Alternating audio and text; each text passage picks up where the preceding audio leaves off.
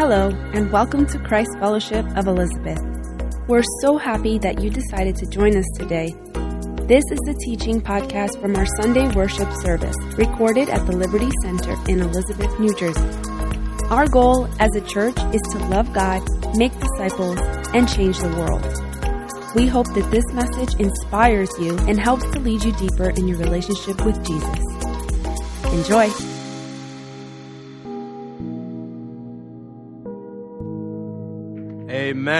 Amen. Welcome, everyone. Christ Fellowship. It's time to get started, as Pastor Carlos said, with our year long series of reading through the Bible. I am looking forward to this. I'm excited for this. And I welcome all of you today, all of you, every single one of you here today, and everyone watching. And especially in terms of watching and listening, I want to say hello to you. Yes, you right there in the future. You who aren't here right now, but will be watching and listening to this in the time to come. I don't know you, or maybe I do, but this message today, as we begin our journey through the scriptures, is for you out there as well. I don't know what year it is, I don't know where you are, but this is for you as well. Everyone, it's time to get into the Word. And I truly believe that there's a hunger for knowledge of the Bible. I believe there's a hunger and a thirst for knowledge and understanding of the scripture in ways that you might not have even thought you could know the Bible through. See, it's great to have memory verses. That's cool. It's great to have morning devotionals. That's great too. That's all good. But I think there's more. And I think that you want more. Who here wants more knowledge and understanding of the Bible? Let's be honest. Raise your hand up. Who wants more knowledge and understanding of the Bible? Who, let's, let's, let's, let's just get real, right? Who wants to talk about the Bible like you actually know what you're talking about? There it is. There it is, right there. Who wants to be able to actually give something to someone in your family or your coworker or someone, your neighbor, and actually give them scripture that's meaningful? Plant the seed in the good soil that will let them grow. See, that's the thing. I think there's a hunger and a thirst for knowledge and understanding, wisdom about the Word of God. And I'm really, really honored to start in the beginning with our first book of the Bible. You know it Genesis. The first book of the Bible, Genesis. Everyone say that out loud Genesis. The first book of the Bible. And not only is Genesis the first book of the Bible. It's the first book of the first section of the Bible. See, the Bible is broken up into many different sections. And the first section of the Bible is the first five books. Now, in Hebrew, from all the way back then till now, this is called the Torah. Everybody say Torah. It's also called the Pentateuch, meaning five. Penta, five. The Torah is the first five books of Scripture Genesis, Exodus, Leviticus, Numbers, and Deuteronomy. Now you might say, who made these titles? Like, what, what, is it, what? what does that even mean? I can barely say that out loud. Don't worry, we'll guide you through everything. Don't worry, we'll guide you through everything. If you had that brochure that PC was uh, waving around before, you could see the exact schedule of every book of the Bible when it will come through in the month. And the teacher that day will explain everything to you. But here's something to understand about these first five books of the Bible the Torah. The Torah forms the foundation for all scripture. The Torah is the root of Scripture. All the scholars and all the, the Hebrew scholars from all the way back generations, they look to these first five books of the Bible. They refer to as the law or the law of Moses, or as the word Torah means, teaching. That's just what the word means, means teaching. They looked at this as the foundation for all scripture, saying, you know, the Torah, that's where it starts, the law of Moses. Now, why Moses? Now, that, Moses is a popular person. You've probably heard that name at least. There's movies and things like that about Moses, right? Classic movies that some of us grew up watching. Moses has a hand in writing a lot of what's in the Torah. Now, it was gathered together, it was written, a lot of the accounts, it was put into a form that we have it today. As time went on, that's usually how history works. That's, that is the root of all scripture, the Torah. And this word Genesis is not the original title of this work. The original title is the Hebrew word Bereshit, which means in the beginning. That's the first three words of the Bible in the beginning. Genesis is a book of beginnings, and it's 50 chapters, as PC mentioned before. And you can divide this into two major sections. You have Genesis chapter 1 through 11, and you have Genesis chapter 12 through 50. Now, Genesis 1 through 11, this is the classic cosmic stuff creation, the Garden of Eden, the fall, or falls, plural, of mankind, Cain and Abel, and of course, every Sunday school toddler's favorite, Noah's Ark. Everyone, listen, we had a Noah's Ark whole set and toy. You know, we had Noah's Ark uh, uh, decor around the room. Everyone loves that Noah's Ark. You had little giraffes hanging out the window and all that cute stuff. It's, it's a pretty heavy story when you get past the Sunday school, but, you know, we'll, we'll get to that another time. So that's the classic stories, the, the, the really cosmic, big picture level stories in chapters 1 through 11. But then you get to chapters 12 through 50, where it follows a group of people throughout generations. It follows a group of people called the patriarchs. Everybody say patriarchs.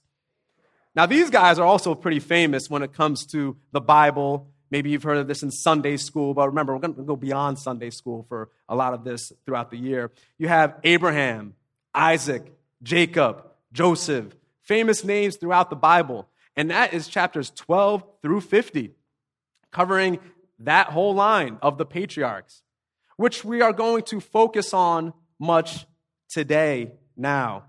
See, I was praying a lot to really think of okay, if we could say the book of Genesis, the first book of the Bible, the first book of the Torah, the book of beginnings, if we could funnel this into just one topic, if we could funnel this into just one word, a single word, what would it be? What would it be? What, what would it be? One word, one topic that could cover literally everything. And I'm talking everything, even creation, even the Garden of Eden, even the falls of mankind, even Noah's Ark, even the nations, even the patriarchs. If there's one word that would cover all that, that would be the main subject of Genesis and would also teach all of us about the identity of God and who God is at his core. What would that word be? So I prayed and it came to me right quick bang. That one word is family. Family. And as I'm reading through it, I'm looking, I'm like, this whole thing, the whole book, all 50 chapters, the whole thing, this is about family. This is about family. And then, especially in that second section, 12 through 50, it literally follows one family throughout four generations, following one distinct family line, one after another, after another, after another. And you'll see that you have a part to play in the concept of family if you so choose if you so choose.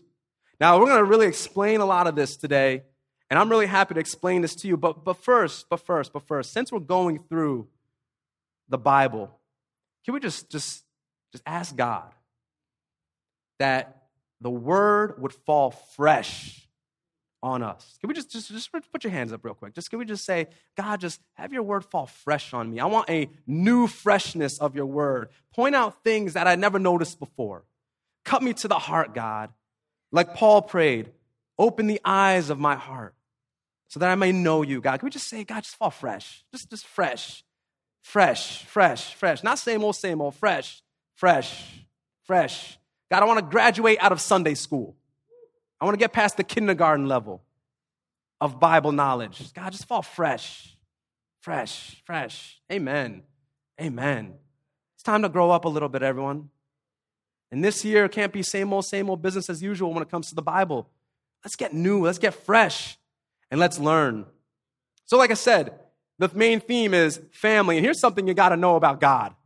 Here's something you, you got to know this about God that God Almighty is a family man. God Almighty is a family man. God wants a family, a united family. God, as we call him many times, is the Father. Now, that's a relational term. That's a relational title, Father. Because if there's a father, then there must be a child. There has to be some type of family relationship together. And God Almighty, He's a family man. He longs to have a family, a family that's united to do His will, to do what He's about in His creation. God's creation is made so that there could be a family to do His will. When God created humanity, He gave them a ton of responsibility over creation. He said, Here it is. Be fruitful, multiply, fill the earth, subdue it. I give you this. Now, fill the earth, multiply. that sounds like family. That sounds like generations. That sounds like a long time, big picture. In fact, the very word Eden in Garden of Eden means delight. God is saying here, this is for you to govern and to grow and to cultivate in my authority that I give to you. Humanity is not made to be God's pawn. Humanity is not made to be God's puppet. Humanity is to be God's partner. We are meant to be God's partners. In what? The family business. We are God's partners, and He longs to have a partner that He can tag team with to make creation go the way He plans it. We're not marionette puppets, we're not sock puppets, and we're not pawns in some giant cosmic chess match. No, we are God's partners. That's the intention behind it. For God to partner creator and creation working together as one. But, but, but, but, but. Not everyone's down with that. And not just humans either. In the spiritual realm, eh, eh, not so much. Not so much. Rebellious spirits tempting mankind, saying, hey, you know, do it yourself. You don't need God. Do it yourself. Do it on your own authority. You don't need God's authority. And that's a choice we made. That's a choice that was made. However, God wants His will done with His family. So God selected out of all the different ethnic groups, out of all the different peoples on planet Earth, God selected one man. One man. A man named Abram, who later would be renamed Abraham. And that's where we're going to pick up this story. You see, Abraham has a long lineage, a long lineage, and God selects him to do something big to make sure that God has an earthly family that is going to do his will to bring creation into its fullness. So when he meets with Abraham, God Almighty, he says this. This is Genesis chapter 12, verses 2 through 3, if you follow along. I will make you, this is God speaking to Abraham, I will make you into a great nation, a great nation. And I will bless you I will make your name great. You will be a blessing. I will bless those who bless you. And whoever curses you, I will curse. And all the peoples of the earth will be blessed through you. Through you. God blesses Abraham so that Abraham can bless everybody. Everybody. If God came to you and said, Hey, I want to bless you so you can bless the world, would you buckle under that pressure? Would you say, like, oh, me? What would you say to that? See, because God is about his business, and he wants to know who else is about his business. Who is about bringing blessing to the world? Who is joining with God as a family partnership to bless all nations, to bring a blessing and not a curse to the world? Who's down for that? And God always wants to know. And God selected Abraham to do this. Now, Abraham, he's not a perfect guy. He's not. And neither are you, neither am I. He's not a perfect man whatsoever. And as you read through Genesis, I mean, he made his errors. Believe me, he made his errors. God promised that him and his wife would have a son, and that son would be the first person of that nation that was going to grow. But they got impatient with God to the point where they arranged for another woman to have a child.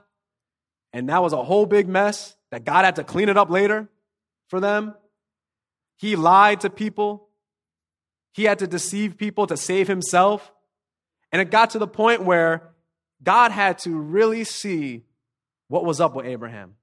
God had to really see, okay, are you, are you really down for this? Are you really about what I'm about? I got to put you to the test.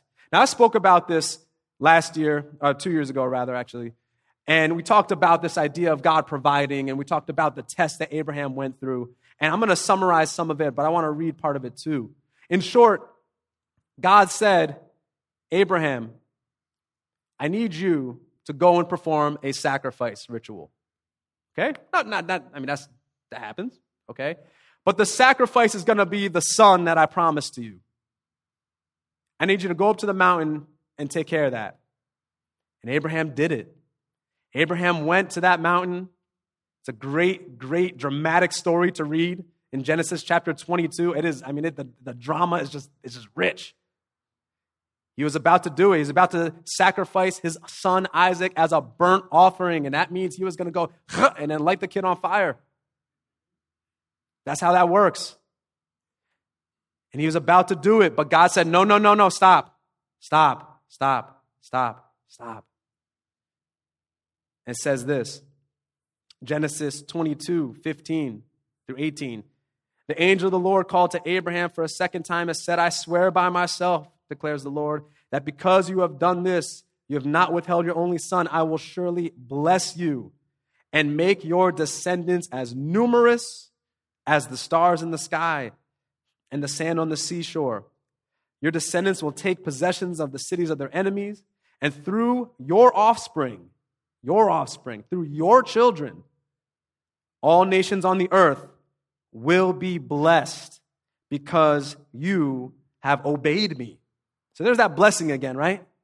There's that blessing again. But this time the blessing comes through loyalty, faithfulness, trust, obedience to God. See, we're not perfect. Nobody is. And God will see who's about it and who's not. But to those of us who hold strong and remember our commitment to God, there's blessing in store. And not just for you, not just for you, but through you to your children and to their children, and on and on and on and on and on, as numerous as the stars in the sky, as the sand on the seashore. Now, I remember um, a lyric from uh, a Christian um, singer, Rich Mullins, said, Sometimes I think of Abraham, how one star he saw was me, a descendant of Him. See, we, we tend to think as human beings, we think day by day, week by week, maybe month by month, kind of, sort of, year by year, maybe, maybe not. But God is thinking big picture. God is thinking generations. Generations. That's decades. That's centuries generations of time. God's saying what you do now, today, will affect generations of people in the far flung future. Now, who knows what that's going to look like? But what we do know is that a foundation is laid today, here, now, with us all gathered. It's a tremendous responsibility, but it's worth it in the end because the blessing that you experience is not to be hoarded. It's blessing to bless others who bless others who bless others who bless others, which is why you're all here right now, which is why we're here now today. The road was paved for you. The road was paved. But the key is this, and this is a, a big challenge. I'm going to really challenge you with this one. I'm going to really put this out there to really get this in our heads as you think about time. Think of yourself, yourself. Think of yourself as an ancestor. Think of yourself as an ancestor. Now we know that we have family lineage going back, back, back, back, back, back, back, back, back. I don't know how many generations. You can go back, back, back. Maybe you've done the Ancestry.com. Maybe you've done the 23andMe. Maybe you've done all those things. You've made a family tree. Maybe a grandparent has some book of record keeping. I don't know what it is. Maybe they do. Maybe they don't. But we can understand that. We can understand back, back, back. But try to wrap your head around this. What about forward in time? What about forward to 100 years from now? One of your own descendants, 100 years from now 200 years from now, 500 years from now. Think of yourself as an ancestor. It's funny because when it comes to Abraham, and we even have a little cute little Sunday school song. Now, if you ever taught Sunday school or been through Sunday school, you might remember this one. I see some people bobbing along already. You know this one? Father Abraham had many sons. Come on. Many sons had. Don't be shy. Uh huh. All right. All right, stop. We're not doing the hand motion. Stop, stop, stop, stop, stop, stop. We ain't doing all that. But even that song, even though it's a little kid song, it's profound. Father Abraham had many sons. Many sons had Father Abraham. I am one of them, and so are you. Abraham lived thousands of years ago. But we're singing a little song as kids saying we're connected to him. Now imagine you as the ancestor. Imagine someone finds the records of you, which they might because all our lives are recorded via social media. They might see you from 100 years, 200 years ago. What are you bringing to them? Now, for those of us who are parents, now we really got to consider that. What are we bringing now to our own children? Because what we bring to our children will be there for our grandchildren and our great grandchildren and our great great grandchildren and on and on and on and on and on. Just like how it was for you. Back, back, back. Here you are, but now forward, forward, forward. It's a tremendous thing. But God is thinking generationally. But are we? Or are we thinking just here now and I'm going to do my thing and oh well? We're all passing something through. We're all passing something through. Take a look at this picture. Take a look at this picture of a, of a hero. We just throw it up right there. Oh, there he is right there. Oh, yes. Spider Man. I love Spider Man. I love Marvel. I love all that. And I love this meme that was made. It says, Your family history. And it's a runaway bus. And in the foreground, it says, Your child. Look at that little kid just bopping along doing his thing. And that family history might destroy a child. That family trauma could destroy a child. That family hurt or family curse could hurt a child. But here's you. Here's you in the name of Jesus, holding it back, saying, No, no. I know what I experienced as a child. I know. I know. And I don't want that to fall on my children. No, no, I'm, no, no, I'm holding it back with all my strength because I'm trying to do a new thing in the name of Jesus. I don't want the same old, same old for my family. I mean, some of us have family curses of alcoholism, abuse, debt that has really put a, a strangle on us. And it hurts. It really does. It hurts a lot because we think, you know, especially as you age yourself, you kind of reflect on your upbringing. Especially if you're a parent, you kind of reflect on your own upbringing and certain things. You're like, why, why was it like that? Why, why, could it have been better? And it's hard sometimes. I've, I've experienced that multiple times over the past about three years, really reflecting on my own upbringing. Like, man, did it have to be like that? Could it have been different? Could it have been?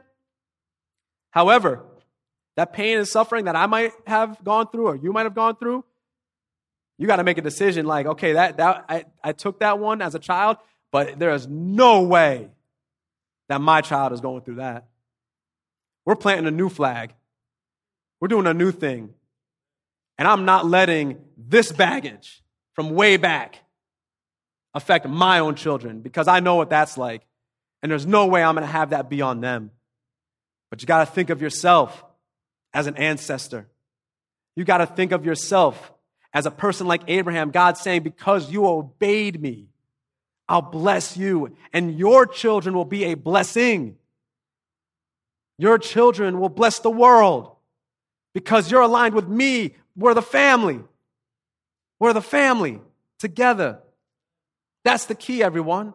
We're the family together. Now, of course, humans being humans, people being people. You have the next generation. You have Abraham, you have Isaac, and you know, some of those things filtered through. Some of the bad habits and bad actions filtered through. Uh, Isaac repeated some of the things that Abraham did. And God had to take care of that.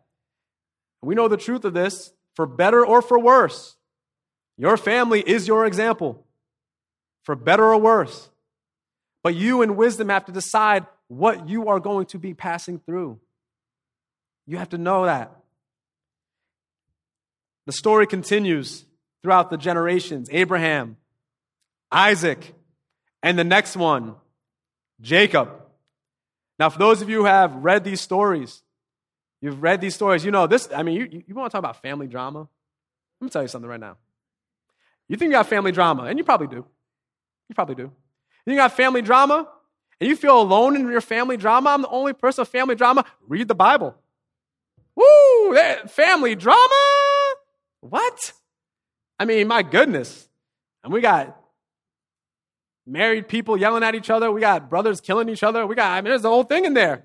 There's fa- some deep family drama in the Bible. I mean, this is, this is good stuff, right? We want to read this. Don't you want to read this? I want to read this. Um, you know, as we look through this, we got to understand that this is, you know, this is real stuff here. It's not some, you know, the Bible is not just some like philosophy idea just kind of floating out there and, you know, kind of pick up one here and pick one there and put it all together. No, this is, this is a, this is human stuff. This is real hard stuff. It's narratives and stories that are really supposed to teach you. And as we get to this story in particular, I mean, this one, I mean, the drama, the ebb and flow, the story, the plot. I mean, my goodness. I've yet to see a movie that got this one right. That wasn't, you know, PG. So we have Isaac. At this point, Isaac's old man. Old man, and he's in his last days. He's an old man. And it's time to settle some family business about the inheritance. Now, I don't know personally for you, but I've seen this many times, is when an older parent is in their twilight, sometimes a lot of dirty laundry gets aired. Sometimes the family drama cranks it up a few levels. Who's going to get what? Who was the child who did the most? How does this work? Who's making the decisions, the legal decisions, the financial decisions? This can get a little rough and dicey. This can get a little dicey for everyone. Don't get me wrong here. I don't want to try to gloss over it. This can get a little dicey. But what happens is this you had Isaac and Rebecca, and Rebecca is pregnant with twins. And these twins, they're going to create a lot of drama for the family. Them together, two brothers, Jacob and Esau. And they were fighting since in the womb, it says. Not only just kids just kicking around or whatever. I mean, it's, it's to the point where in the scripture it says it was like two nations battling each other. That poor woman, right? Goodness. Two nations at war with each other, like in, in, in your body? That poor woman, my goodness. Wow. But, but, God had told her that things were going to be a little opposite in the norm of that family. The younger brother would be the one exalted, the older brother would be the one that wasn't. Now, how that was supposed to play out? Well, uh, there's some family drama, some back channeling, some plotting, some, some crazy family drama stuff. And in short, there's a plot that's made is that Jacob, his very name means a deceiver. So Jacob likes to work in deception. A little look over here while I do this over here. A little, yeah, I'll help you out, but you know, you gotta send something my way. And Jacob's that dude. Jacob's that dude. So what happens is this they're to fool Isaac into blessing Jacob with the inheritance. They're going to fool Isaac. And when I say they, I mean his mom and Jacob. They're going to fool him to the point where, in this deception, because Isaac, he's, he's old, he's blind, his, his senses are all out of whack, to the point where he says, uh, he's going to give his, his Jacob's going to give his dad a meal, but he's going to pose as his brother. And in Genesis 27 20, uh, says, Isaac asked his son, he said, You know, how did you find this food so quickly? And then Jacob says something interesting, and I, and I, I you know, the first time I noticed this, I was really shook. He says, The Lord your God gave me success. Wait, wait. There's a certain word in there. I don't know if you see it. He says, The Lord your God gave me success. Now, wait a minute, wait, wait, wait. This is Jacob, whose father is Isaac, who therefore his grandfather is Abraham. And why is there a separation there? Why is there a separation? Is, he's not saying our God. He's saying your God. You, dad. That's, that's you know, your, your, your thing. Your dad. Now, Christian parents especially, you have to realize something. Salvation is not genetically transferable. There has to be a decision that's made. And family drama and family issues can take away from all that. And this drama, this, this family issue, this can really hurt. You know, it, it's so interesting that this family shows so much dysfunction, yet they're a patriarch family. I mean, think of the experiences of Abraham, Isaac, and now Jacob and Esau, but things fall apart as generations go through. And what one generation might stand in God, the next generation may not. It's something that needs to be decided and cultivated. And then, even with that, it's a hope in God that this carries through, that everyone will make their decision and make the right one. But it takes some conscious family work to bow before God as a family. You know, we like to quote that proverb about train a child in the way they should go, and when they're old, they won't depart from it. But parents, I got to ask you before you train the child in the way they should go, do you know the way you should go? Do you know the way? You can't lead someone to something you don't do. Do you know? Do you know what to do? Are you following in the way? Because I'll tell you, as your child grows up, and we've seen this and I've seen this, they will quickly call out your hypocrisy. Quickly. Quickly. Do as I say, not as I do. They'll quickly do that. And maybe you did that with your own families. Maybe you noticed that as you went on. Maybe it was God was, yeah, that's your version, but I don't know. But maybe you came back here. So the drama continues. Esau finds out that he, he just lost everything. He's supposed to be the older brother. He lost it all. Everything. And then he says this. Talk about family drama.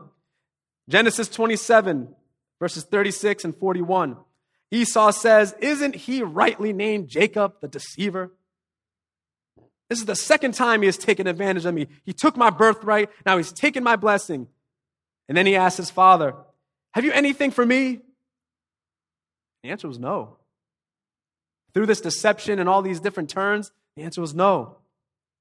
Later on, Esau says, says Esau held a grudge against Jacob because the blessing his father had given him. And he said to himself, The days of mourning for my father are near, and then I will kill my brother Jacob. So I'm going to kill this kid. As soon as dad is gone and you get that inheritance, you are dead. And then it's mine. Now, this is a patriarch family. I mean, we're two generations in from the blessing of Abraham. And already, as you can see, things are, they're in that place. The tension is there. Families are complicated. Families are hard. The relationships are difficult. I mean, we just came out of the holiday season, and I'm sure there were some people who you saw or interacted with that, well, let's just say, if they weren't in your family, probably wouldn't spend a lot of time with them. Let's just, let's just, let's just leave it at that. If you weren't blood related or marriage related to them, eh, you might not miss spending a lot of time with these people. But nevertheless, you're a family. But families have to be bound together by something greater than themselves. Families need to be anchored in God. Families need to be anchored in someone who's greater than them because only God can unify people together. Even people who don't want to be unified, God can teach us how to love one another as a family. And this happens a lot. But here's the big part of the relationship with Esau and Jacob. Here's the big one right here. And you got to follow along with me on this one, everyone. This is Genesis 33, 3 through 11. If you got your apps, you got the book, let's go. This is some real heavy stuff. But I want to show you this because I want to show you how family drama can be overcome in godliness. It can be overcome in godliness. Jacob is on the run again. He's on the run again. He's got a lot of like, issues, Jacob. He's on the run again, this time from his father in law. Go figure. He's on the run again, but he hears that he, the area he's going into, that's where Esau is. Remember Esau, his brother, who last we saw Esau, he said, I'm going to kill my brother. He says, ah, Esau's out there, and he has an army with him. Ooh. Ooh. All right. So he thinks like, well, maybe I can like, you know, smooth this out. So he sends a bunch of stuff to his brother. Like, hey, take this. I got stuff. Send stuff to you. Send stuff to you. Send stuff. He goes there. And the night before, he has that epic moment, that amazing moment where he wrestles with God. It's a famous thing. It's represented in art all over through the centuries. He wrestles with God and he struggles with God before he's about to meet with his brother. And he says to God as he wrestles with him, he says, You know, bless me. But God gives him a new name. And the name Jacob gets is Israel, which means you struggle with God. And isn't that right? He struggled with God all the time in his own family. He struggled with God.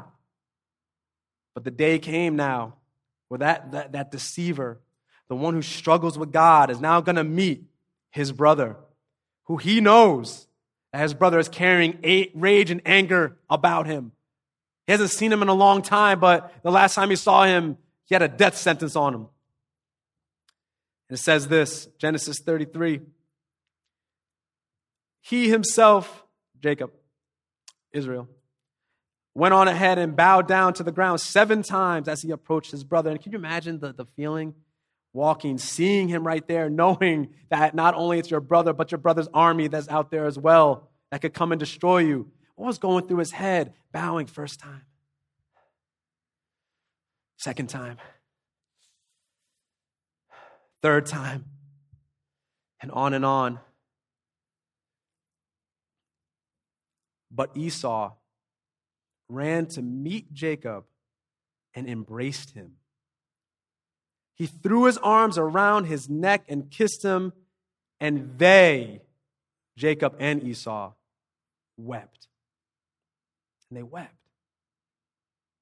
Have you ever had an argument with your sibling or your family member? Have you ever had that anger and rage?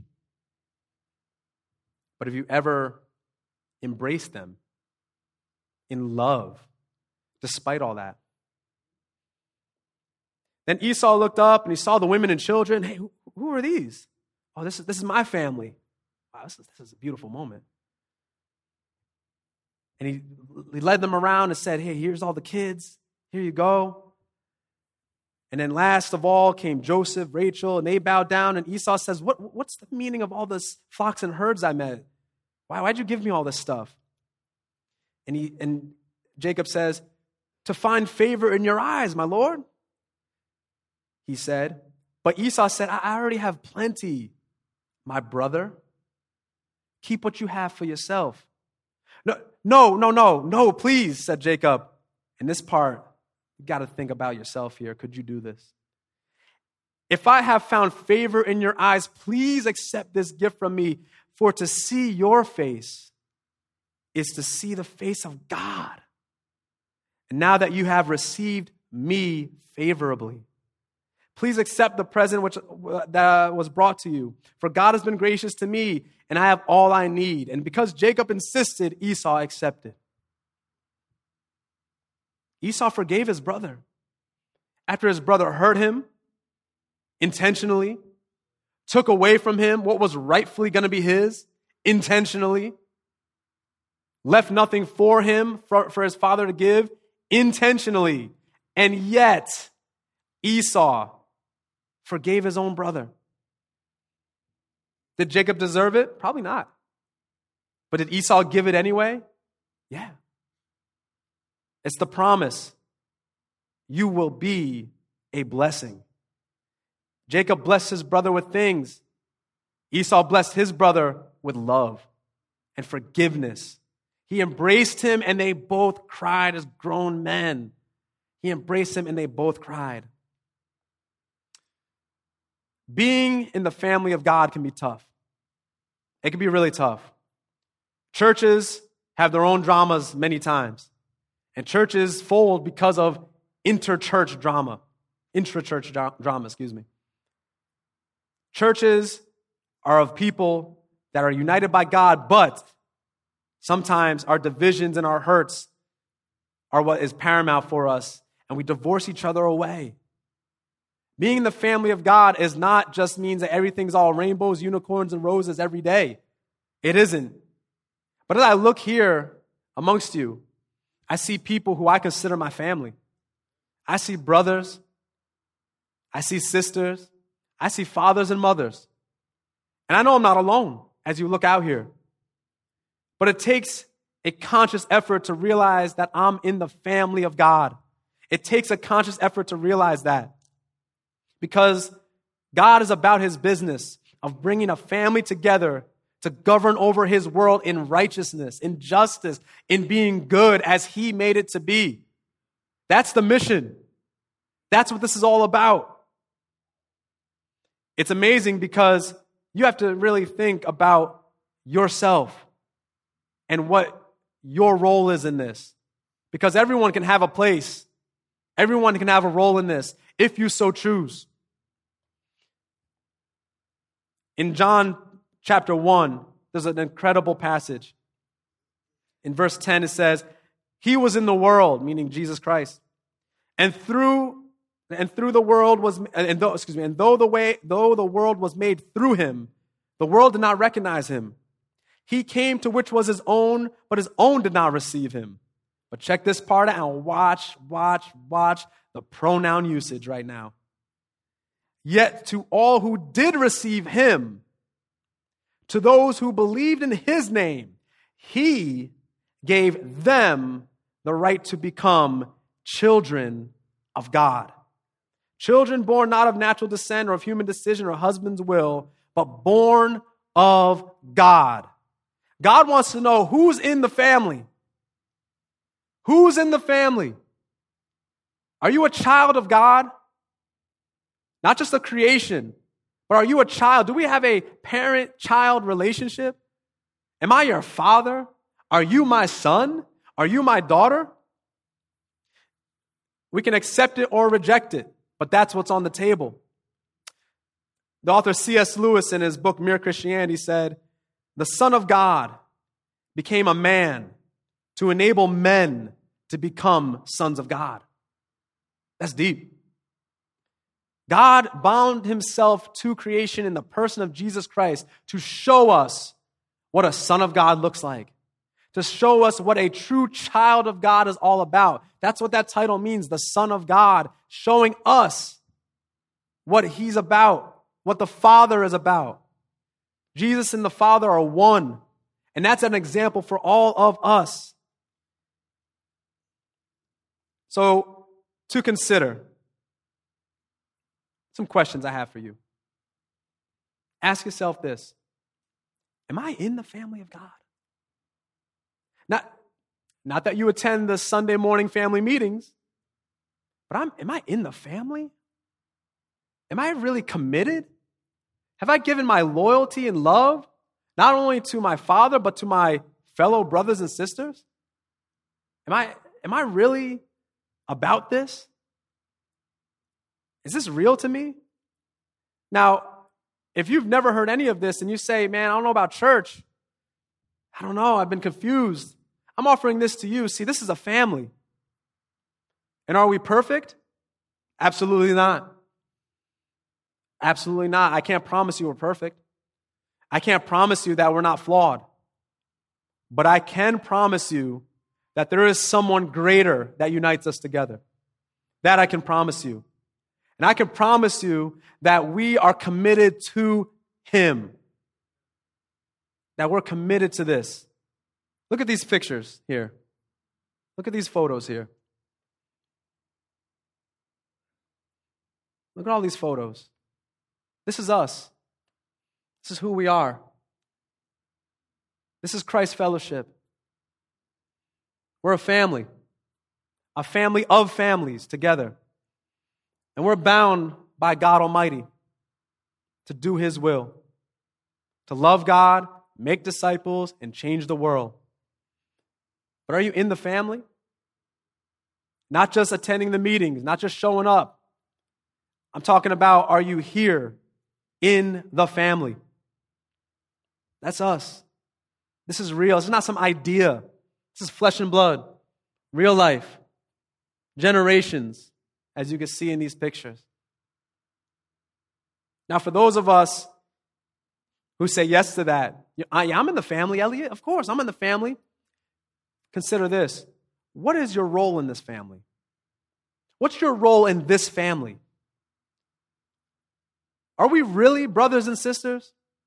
Can I count on you to be my brother and to be my sister in Christ? Or is that just an idea? Now, I've heard for years people be a part of church, but even they say, oh, church, oh, everyone's fake. Everyone's fake. No one really gets to know each other. Everyone's fake.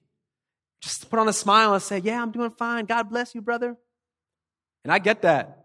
And that's something that just really just erodes all of our, our punch as a church, as a real community. I mean, we have Christian families and Christian marriages, but some marriages are on the brink of divorce right now. But we show up to church and put on a good face. And I get it. I understand. And I've been there. We have to think about who we are and know that we are who Christ, we are becoming who Christ is. But that's a conscious effort that needs to be done. So there are many families in here today, and I know but I also know that some of us would like other family members to be here. But I have to ask, what are you doing to make that happen? Yes, you're praying, and, and, and you should be praying, yes, because it is that person's decision. But I know some people might have been really exhausted by praying and might want to just close the door, shut the lights. I ain't going to come back. But think about Jacob and Esau to the point where Esau embraced his own brother and forgave him. Who's the real deal? Who's for real? As the classic hymn says, God our Father, Christ our brother, all who live in love are thine. Teach us how to love each other. Lift us to the joy divine. Third question to ask you As a member of God's family, am I doing my best to make sure that my family is healthy? Am I doing my best? Now, I'm really asking you to think about this. Are you adding to family drama in this church? Are you adding to family drama with your fellow Christians? Because, listen, you could be the guy who carries around his Bible at work. You could be the girl that has the Bible verses on the cubicle. But are you the real deal to make this family healthy and strong? Or is it just about you? Are you using your blessings to bless others that the world will be blessed through you in what you do? Or not? Or not? You've really got to be, be right down the line on this one, saying, is it or is it not? Are you a healthy contributor? Are you bringing a toxicity here? Are you a wolf in sheep's clothing? Let's just say it like that. And my prayer for any Christian out there who's a wolf in sheep's clothing is that they would be exposed and removed until they are come back in repentance. Are you hurting other Christians? Because I'll tell you this what I'm sick of, and I see it a lot, and I'm sure you do too. You might see it, but you also might be a contributor to it. So let's not get too big headed about it. I'm really sick of the Christian on Christian violence. I'm sick of the Christian on Christian hate. I'm sick of the people who have the cross or the fish on their car, but got the middle finger out the window. And I know you are too, because I think we're longing for something that's real. We're not longing for the ritual of church, but for the community of church. Because the rituals are easy. The rituals are easy.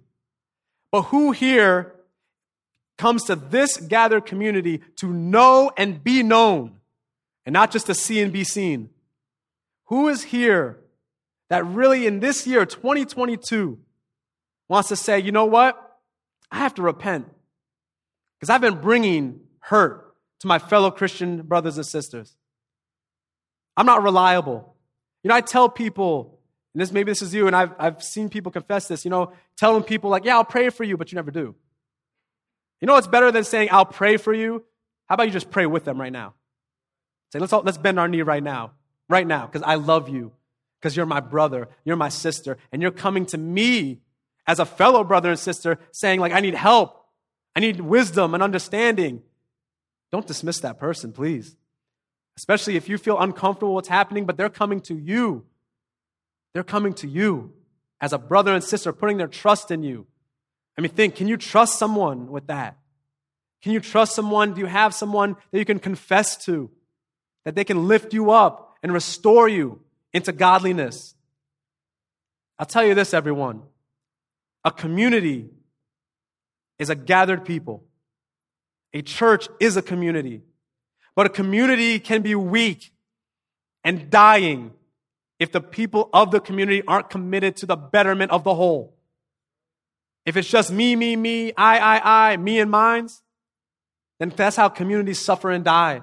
If everyone's looking over their shoulder, insecure about other people within the community, that's a problem. And many churches, many churches have fallen away because of that. I mean, some of us are here because we were in other churches that that was happening, and that's why we're here now. I had to ask you that. As a member of God's family, am I doing my best to make sure that this family is healthy? When we have child dedications, we dedicate infants to the Lord, we ask a question to the whole community Are you going to contribute and help this child to know Christ? And everyone says, Yes. But is it real? Is it real? Are you going to influence my child negatively? Are you? I don't want that. I want a community where my children, your children, our children can grow up knowing God. That's what I want. That's what I want. That's what I want. The Bible is amazing. It's amazing. And I really invite all of you to read it carefully. And not only that, but read it and then ask questions to someone else. Have someone together where you can guide each other. I really encourage that because it's best when it's done together. And the Bible is amazing. It's artwork, it's beauty, and it's writing, and it's stories. It's, it's beautiful. And what's amazing to me is the Bible's a full circle ending. It's God and creator and creator and creation combined, unified in the beginning, and in the end, it's creator and creation unified again. It's Eden to Eden. And as the poet says, one day, all of us in Christ will sit around an enormous table exquisitely set with a feast of rich foods prepared in divine kitchens. No one will be left out. No one will be alone. No one will be nameless. No one unknown. No one with nowhere to go. We will finally be home together. Together. This is a time now, as we come to pray and end our time together, where you need to ask God to search your heart. In the beginning of this year, you need to ask God to search your heart so God can know and you can know what your motives are. What's really in there? Am I, am I contributing to my family? Am I really about the business of God? Do I know God enough even to say that?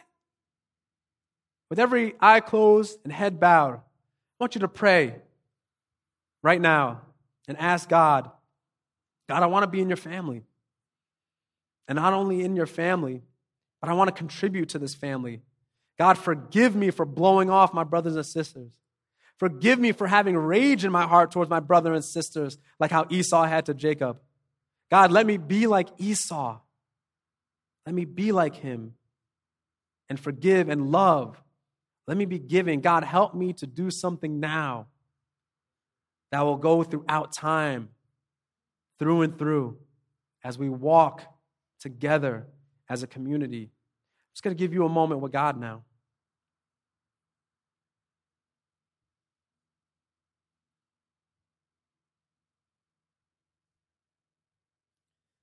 God, you see this gathered body. We're not perfect. We're not flawless. But God, help us to be unified together by you.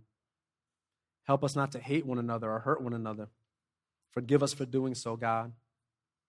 God, let us be contributors, blessings to one another in this community. And for those of us who are committed to doing wrong, God, may you just guide us in repentance. God, we are sorry. Forgive us. And with that forgiveness, help us to forgive one another. Help us to forgive and love one another, God. And for the children and family members who are far off, help us to leave the light on, God. Help us leave the door open. Help us to run and embrace them as they come to us, Lord God, and not weigh them down with burdens that we can't even carry. God, let's be real this year, please. Lord, show us, expose us, open us wide open to teach us your way and your wisdom, Lord. God, I pray for everyone here, especially the families, Lord God. God, I pray that there is love and forgiveness in these families, Lord. I pray that the families are bonded in unity, Lord. I pray that we can bond together as adults so that our children can bond together, and their children, and their children, and their children. In Jesus' name, God, please help us, Lord, to be a true family and value one another as your children. Help us, God. And God, we lift up the future to the people who we don't know, the people years from now who will hear of us, who will hear the stories of us. God, may those who come behind us find us faithful. May our testimonies be the foundation that they are on generations from now, God. May there be a milestone that we can look back to to say, yes, that's where God brought us. And there'll be more milestones to go further and further and further as you, God, bring many sons and daughters into your glory. Thank you, God. Thank you, God. In Jesus' mighty name, we say, Amen. Now, before you leave, let me just say a couple more things. Commit yourself to this word. Let this not be a moment of infotainment, but let this be real to you. And as we go through the rest of the Bible, the next book, Exodus, you're going to see God's people, and they're going to be in a hard place, but you will see God's power, His power, and what He can do. Some readings for you is Exodus chapters 1 11, 12, 19, and 20 specifically. But we encourage you, read everything, read the whole thing. These are just certain parts. And we encourage you also to memorize, to get in your head God's commandments, the Ten Commandments. This is where we're going, everyone. Join this family. And not only join, but be a healthy member of the family. God bless you all. I love you. Christ Fellowship of Elizabeth is a Christian community whose mission is to love God, make disciples, and change the world. You can learn all about us by visiting cfofelizabeth.com. We meet each Sunday at 10:30 a.m. at the Liberty Center in Elizabeth, as well as at various times throughout the week. If you'd like to see a video recording of the full worship service this teaching came from, you can watch on demand on our YouTube channel, and you can join us live online every week by visiting cfofelizabeth.live. We hope you enjoyed this week's message. Make sure you subscribe in Apple Podcasts, Google Play, Spotify, or your favorite podcatcher so you never miss an episode. See you next time.